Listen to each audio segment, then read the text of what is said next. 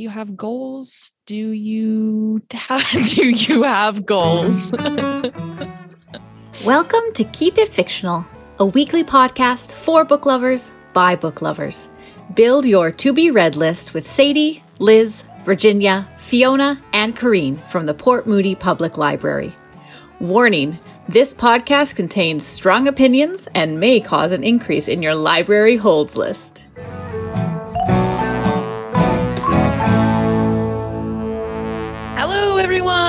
Everyone. Welcome to 2022.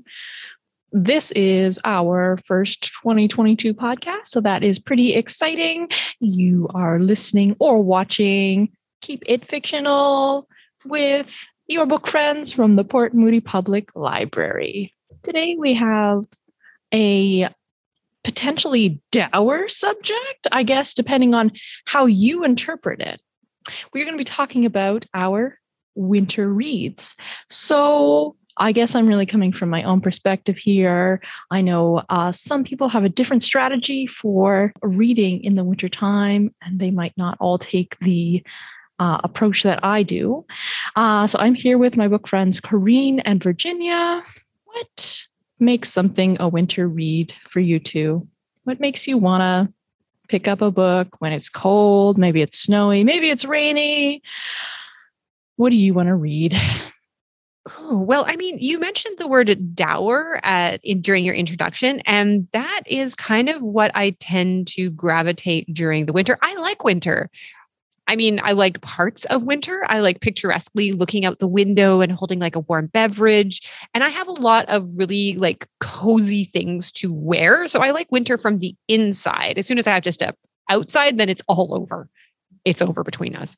But uh, for me, winter reads is when I really start to like hunker down and go like dark, dark. So I'm going to be reading uh, for this kind of winter, uh, like I'm looking for a lot of murder mysteries. I'm looking for maybe more cult stuff. I'm looking for things to like make me cry. Like I'm really just going to like hunker down and hibernate with my sadness for this winter. I don't have anything specific that I read for the season. I don't I don't think my reading is seasonal that way. Um what is going on outside doesn't matter to me. it's always going to be dark anyway, so you know, it really makes no difference. So I don't have anything specific that I read for winter. How about you, Fiona? I'm definitely a very seasonal reader. I feel maybe it goes with being like a mood reader too, because you're so affected by like what's happening outside. But it is really interesting. It'd be nice to just be able to be like consistent and just just year throughout the year. Uh, I'm definitely on a similar train to Corrine things tend to get a little bit darker for me in the winter in terms of reading. I'm ready to like hunker down with something maybe a little bit more emotional or like tougher. Um, it's like a catharsis thing, I think. Actually, I do love winter when it's not raining. You know, we are in Vancouver, so take that as you will. And I don't read a lot of murder mystery, but I definitely want to watch all the murder mystery in winter. And then I want to read just more intense things. Well, then I guess it was probably a little bit of a like not a struggle, but like a, a push for you to pick something then, Virginia, um, because you had to go with the theme of winter. So, how did you interpret a winter read?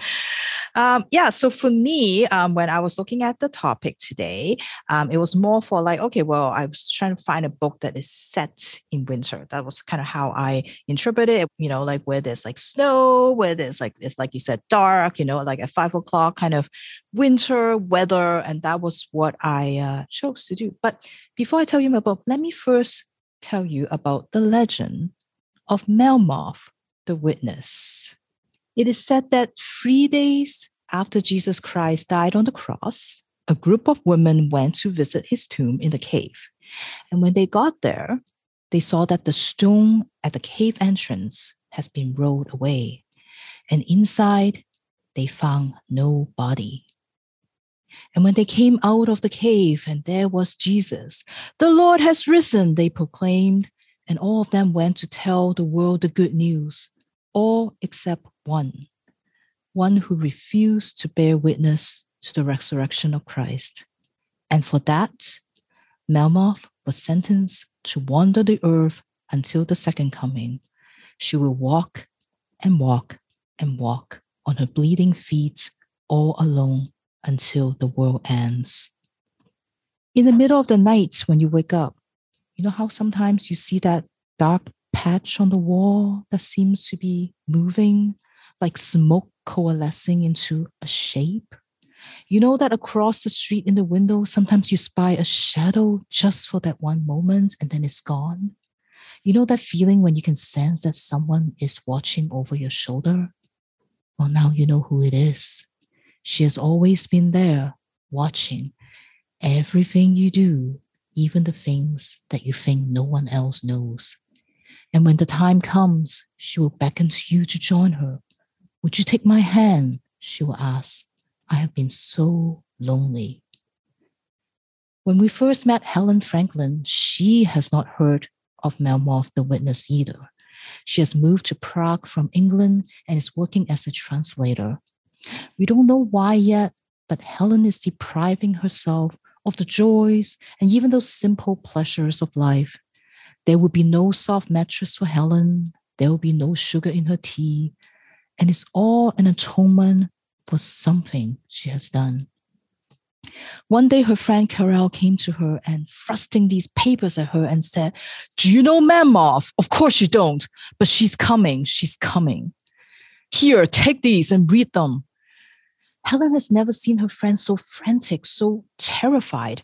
And yet there's this longing in his eyes, and perhaps maybe with a bit of a evil glint as he gave these papers to Helen. And then a few days later, Carol disappears. I found Sarah Perry's Melmoth when I was searching online for books set in winter.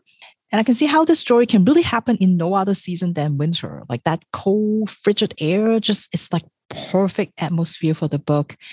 And when you look out and everything is just like white, all one color, snow, like life seems to have been sucked out from that city. And that isolation that we sometimes all feel in winter. And like the stories of the people who have come face to face with Melmoth, as Helen was reading all the different accounts, all of them, they were alone, alone with a guilt that is all consuming, that is just eating them. And as I'm reading this, I kept forgetting that this is actually set in modern day Prague because Sarah Perry just does such a good job in creating this perfect Victorian Gothic novel. And it's so, so well done. And a narrative structure where you have like, oh, this person found a bunch of documents. Like that's not particularly new, but I just love how Sarah Perry draws us back into the story with the story of Helen and uh, how like, you know, how the way she describes it. Oh, look, look at Helen. Here she is walking down the street. And just the way that she made us into witnesses, really, of all the things that happen in the story.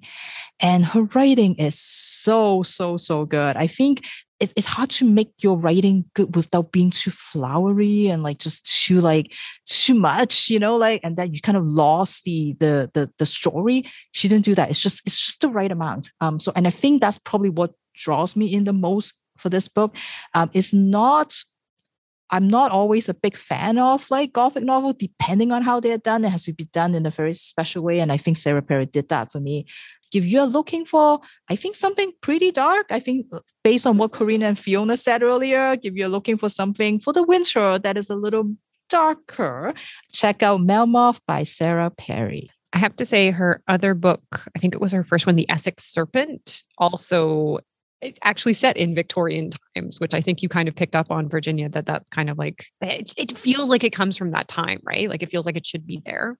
Um, Essex Serpent is equally as good, but yeah, she she goes dark, goes dark, dark and weird, dark and weird. Yeah, but there's also is that still hope, right? Because it's still like you know they're, they're asking us don't don't lose yourself to despair. I feel like that was sort of the message that I got from from all the stories is that the people who are refusing, refusing to join Melmoth, perhaps. Um, and and that's I think so. It's it's dark, but yet it's not like completely hopeless. So, and I have to say, you made it sound way more interesting than Sunday school ever did. So I enjoyed uh, your narration very much. All right. Can you top the darkness, Corrine? Oh, well, Can I? Because when I thought of winter and a wintry read, I went very literal and just chose a book with the winter just right there in the title. And oftentimes when I think of winter, I think of the siege of Leningrad. So 872 days in the horrible Russian winter, a million civilians and Red Army defenders dead. That's what I think about when I think about winter. Uh, and so I chose uh, one of Kristin Hannah's earlier books, The Winter Garden, a novel. And it is both a fairy tale and a nightmare. And it is about the stories we tell about ourselves and about our families. So it is a story of two sisters, Meredith and Nina. And their father is very, very ill. And so they have rushed to his side uh, to be with him in his last moments. Also, there is their mother who they don't really have any connection with. Their father is really the glue that held this family apart.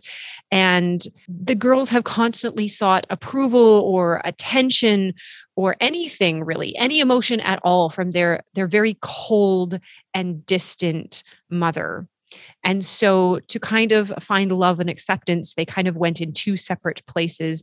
Meredith married someone comfortable. She has settled down to take over the family's apple orchard. She has a dog and maybe a divorce coming, but she's led a very regular life, um, but constantly feeling disconnected from the people around her. Nina, the other sister, has a shock of short hair. She has become a photojournalist and she goes all over the world seeking conflict and war and the energy um, to kind of fill that hole inside of her. They grew up to be very, very different people, but they are both united in the story that they tell about their childhood that their father was a kind and gentle person, and their mother was a cold, forbidding figure like the queen in Hans Christian Andersen's Snow Queen cold, distant, cutting. Their mother cannot comfort them or will not comfort them as their father is slowly fading away. But he makes his wife promise to tell them the ending of the fairy tale so, this is a story that was told to Nina and Meredith time and time again. The story of Vera and her handsome prince and their life in an enchanted land where everything went well. This story was the only time that Nina and Meredith really connected with their mother of when she was telling this story to them. And for them, it is maybe the one bit of affection or connection they have with their mother. But as she sits down to tell this tale over many nights, Meredith and Nina begin to see that the story is changing. Instead of the enchanting story that they knew as children of a beautiful girl growing up in a privileged household in a beautiful country, it becomes something more real, more terrible, more heartbreaking. It's the story of a young girl who is beset by the forces of history, of the Second World War, of the starvation during the siege of Leningrad, of the privations and oppressive regime of Stalin. And it is the story of survival at a terrible, terrible cost.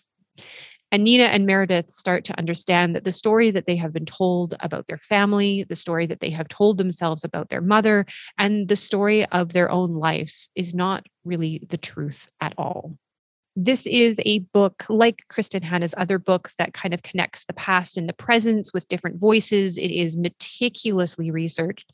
And the point of view of a civilian during the siege of Leningrad is particularly harrowing and awful. Um, it really talks about both the impact that the war had on the civilians during this time, but also that lingering trauma and how it echoed through their lives, even as some stayed in Russia and some left. So, if you are looking for a very well researched historical novel, a lot about families, a lot about stories, um, then I would definitely recommend picking up uh, Kristin Hannah's earlier work, The Winter Garden, which controversially I liked more than her later stuff. Thank you, Corrine. That sounds fantastic and right on the nose. All right, let's take a brief reprieve. We are going to talk about what 2022 holds for us in reading. do you have goals? Do you have, do you have goals? Do you have goals? Wow, that's a deep deep question, Fiona. Do you, do you care about the future? Can you see things? Um so this is kind of looking forward to 20 oh, looking into because we're in it 2022 the year the year of reading so you're asking us kind of like what do we have a plan Okay, I feel like Virginia definitely, Virginia, I know you've got spreadsheets upon spreadsheets. I know your spreadsheets have got pivot tables. I know your pivot tables have formulas and I know you've got a plan set out for 2022. Maybe. but first, I need to review my 2021 spreadsheet, right? To see how I did, look at all my charts and see what everything to see all the data that I have. And then once I make sense out of that, then I will be able to form a plan for 2022. So I don't have that yet. but it, I mean, I know it's it's yeah, it's ridiculous, but it's it's also kind of really fun to look back into a year when you have information to see what you have done and and whether there's things that you can do more of or just even like well just interesting to see like oh my gosh like i read like like this many whatever novels. It's like it's it's it's fun fun. I need sadie to be here because sadie is the only one here that understands the fun of looking at your own reading year um but anyway so for 2022 i don't know i don't i don't know. I feel i i I had a pretty good year in 2021, so I hope that I can replicate that. Um, I felt like I did a lot of, you know, like out of my own, maybe it's just the year. So I, I did a lot of books that I felt like I would never have picked up previously. And I so that was interesting um, to see. Um, so looking forward to that. I definitely looking forward to. I know it's weird. Also looking forward to reading more short stories, which is a never a thing that I was I thought I would say, but I'm definitely going to pick more of those up because there's a lot of offers out there that I haven't touched yet. So very um, kind of excited about that. But yeah, and then looking at just what's coming out, there's so many books already coming out in the first few months. I'm like, it is going to be another very um, hard to decide here because I'm just I need something to help me decide, which is where this podcast comes in. you know, when the podcast is like, you have to read a book about whatever. And that's kind of really, really does help me decide what to read. So I'm looking forward to knowing what kind of topics we will have for this podcast. And that will help me. That's my plan. My plan is based on this. So yeah. I tend to use my previous year as well to like think about the next year of like what did I what do I want to do better? And one thing I want to do better this year is I I want to read um, more like 2022 releases, but like including ARCs. So we do have access to advanced reading copies uh, in some cases. And I noticed that that's a strategy Virginia uses very well. And then and then you get to be the one who tells everybody about this new exciting book that's coming out. So I want to do that. I also want to read more um, adult books. I didn't really realize that I didn't, um, but then I looked at my uh, top five, and I don't think there were some graphic adult graphic novels, and no to straight up adult novels. But I don't want that to cut into my YA reading. So the solution is that I just have to read more. It's as easy as that, Fiona. Just read more. Who needs sleep? Everyone, everyone needs sleep it would be nice to have some. Uh, well, well, while we're not sleeping, we may as well may as well pick up a book, right? I guess. I guess much more effective than tossing and turning.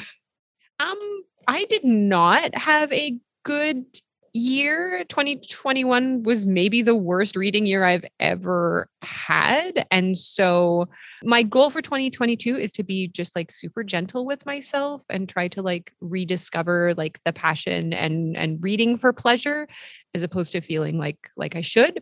I, I mean, I do the Goodreads challenge, but I usually set the bar super low so that I kind of like pass over it in a month and then I feel accomplished, like it's something to do. But one thing that I am trying to make my way through, and I think I might be successful due to the amount of interlibrary loans that I've just placed, so I have to read those first, is I am trying to go through RM from BTS's uh, book list. So all the books that he has read and recommended or that have been spotted on his bookshelf. Um, I have been slowly making my way through that list and I, I'm I really enjoyed them and like have really discovered some books that I definitely would never have picked up on my own. Um, so yeah, my my goal is to go through as much of RM's uh, bookshelf book list as I possibly can. Um, it's it's fun. It's really fun, and uh, yeah, and and get through that. So that that is my 2022 challenge is to read as much as RM. I think that is a fabulous strategy. I think that will absolutely bring back the joy of reading for you. it depends. You like some real bummers. I, I, I read a couple. I cried at about 80% of them. So well, you did say that that's something you want to do this winter is cry during your reading. Maybe want wasn't the word that you used. I'm not sure. All right. To finish us off, I am going to talk about my winter read, which is a little bit out of my usual recommending, I guess. I chose a adult fantasy novel called The Second Bell uh, by Gabriela Houston, and this is a 2021 release. Miriat has a baby girl. She's overjoyed. She's been waiting for this moment all of her life, which is why it's absolutely devastating when the girl is born with two hearts. Now, that is not as strange as you might think in this world. You see, sometimes a striga is born, which is a baby with two hearts, one of which is evil. This is set in sort of a, a Nordic e village where life is is pretty tough. They're farmers and makers and they live off the land. However, things are about to get a lot tougher for Miriat because her baby is banished along with the other Strigas who live on the outskirts in their own tiny town where life is a lot rougher. They don't have the excess food, the comfort of warm beds. The living is pretty tough in the Striga village. Some babies are simply abandoned by their mothers, left for the village to come collect. But Miriat decides that she is going to make a commitment to her baby and she will stay with her even though she's a Striga. So Miriat is banished along with her to the village. I got really frustrated because the dad didn't come and there was no discussion of like like why didn't he go? The dad can go too. Anyway, he abandons his family uh, and they go to the Striga village. Fast forward, uh, her baby Salka has grown up, and one of the young girls that they met on the first day they moved there is in love and possibly even carrying her boyfriend's baby. One day, the two of them are out walking in the woods, and uh, Mary and uh, Salka's friend falls and breaks her leg. Well, her boyfriend calls on the power of his evil heart to fix his girlfriend's leg. Because of course evil hearts have amazing powers. And this causes them to be banished. So when a striga uses their power and accepts their evil heart uh, they may turn into a stigoi in which case they can't be reverted. And so in some cases, they're banished. In very serious cases, their second heart is burned out of them by the villagers and they are never the same again. So, despite this warning uh, of seeing her friends being banished, Salka does come into a situation where she uses her evil heart and is banished. Probably yeah, that happens pretty early on. And then that part of the novel is sort of this like survivalist um, aspect that I actually enjoyed quite a lot. Uh, so it's a very plot driven novel and kind of a cool exploration of these two hearted people. There's a lot of the dynamic is kind of about the town and keeping these Striga under control. Um, there's also also um, characters called the Dola, and they don't have individual names. They are all Dola, and they are in charge of keeping the law and the peace between the humans and the Striga. I enjoyed that sort of exploration of them enforcing the law and and and it's really an exploration of who is this actually good for? Why are they controlling these Striga? Yeah, it was it was quite unique in a lot of ways. Very enjoyable, moving, fast moving book. And I would definitely recommend it for if you enjoyed the clan of the cave bear uh, it kind of felt a lot like that to me minus the whole aspects of like where she has like five pages that she just talks about like a plant that they say on the ground. So there was less of that like plant exposition um, but had like a similar feeling to it. Uh, and to me i do like the the magic crossed with the survival. For me that is a a good combo. Uh, I do want to uh, acknowledge that it was super ableist, though. So if that's something that is um, is difficult for you re- to read, you might want to skip the second bell. Dran is a bit of an antagonist. He is the uh, like the kind of like mayor or chief of the town's son and he's uh can do no wrong he's totally handsome all the girls are in love with him but he happens to have a disfigurement and uh, the whole town is totally okay with this. They're like, he's handsome, he's smart, he's kind, you know, he's great. But Dran has this big, just feeling of never being enough, and he wants it, and he and everything he does is focused on um, fixing his disfigurement. So I found that like pretty pretty frustrating, um, but otherwise he was a very interesting character. So it was it was extra annoying that they really made his whole character focus around this disability. Uh, but I enjoyed his relationship with Salka very much um, and that exploration. If you like survivalist type stuff, I would recommend The Second Bell by Gabriela Houston, a adult sci-fi book. Well, that has been our winter reread recommendations. Welcome to 2022. That's a lot of twos. Oh my gosh. Um, we will see you next time for Keep It Fictional when I think we are going to be talking about the books that we are excited uh, to release in 2022. So, very much looking forward to that. Goodbye. Thank you for listening. If you like our show, please tell a fellow book lover about it. You can find a list of all the books we discussed in our show notes. Join us next week for another fun book chat. Until then, keep it fictional.